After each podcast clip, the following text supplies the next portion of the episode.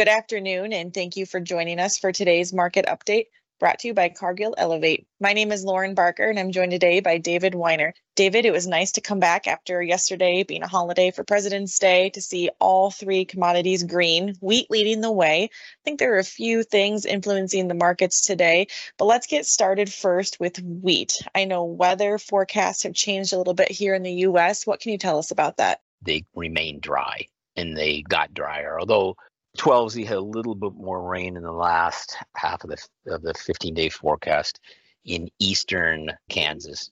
But other than that, really, I mean, it's it's it's really dry, generally speaking, all the way through the 15 day for HRW, for that matter, SRW also. So it, it's it's a pretty dry forecast. So you can make the case that yes, there was some value there for sure in wheat, but it also coming off the bottom. There's just been an over a push that probably shouldn't have taken place in relationship to wheat coming into their critical seasonal time frame where they do need moisture going forward. We're going to start to talk about weather more and more in this area. So that in a nutshell set up some spreading between wheat driving wheat prices higher and putting pressure on on soybeans and on corn for that matter, which was kind of interesting today. Yeah, David, while we're talking about wheat here, let's talk about the fund position a little bit. It looks like if you look back on Friday's COT report that the wheat fund position did not get any shorter. Can you elaborate on that?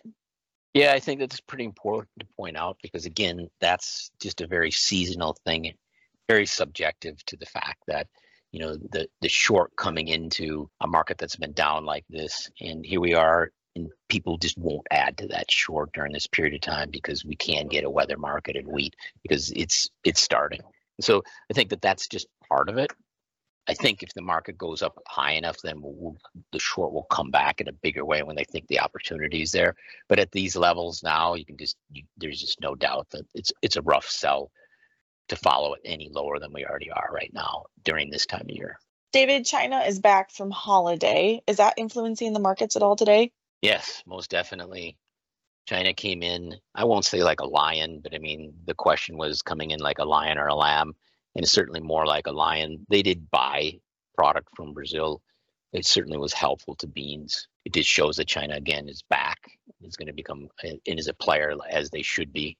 There's also some push in oil in in the Chinese markets and a push in meal in the Chinese markets. So that was a positive thing, and it kept beans elevated certainly early Although again, like we discussed earlier, the spreading took some of the life out of that, but it was certainly not a negative, I'll put it that way. Lastly, David, let's touch on South America, both from a harvest update, but also weather and how that is looking as the safrinha crop is being planted. Yeah, so it's a, a great question. It's because we so forget about the safrinha crop that's grown in Brazil, which is so important. It's like, you know, 70% of their production.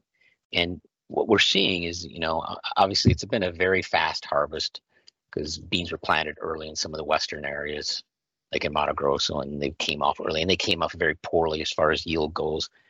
And we're probably what 38%, you know, harvested for the bean crop, and in the corn crop is probably somewhere right around there, 40% planted, and it's a very fast plant for for corn but there's areas that are that are that come into this very dry all the long all the way along that western front from Paraná all the way up to Mato Grosso, and that would be Mato Grosso, Mato Grosso do Sul, and all the way through parts of Goiás, Minas Gerais, and it's been like 50% of normal moisture, maybe a little bit more than that. But there's some issues that haven't gone away, and that's just something that should really be watched and should give corn at least some stability down here as we go into our own time frame, which requires us actually to have some price premium priced into it because there is some risk at these lower levels. And a short that is very complacent at these lower levels that I would is concerning to say the least. And a positive though from a farmer's perspective. All right, David. Thank you for your input today. Appreciate it. To our listeners, thank you for joining us. We'll talk to you again tomorrow.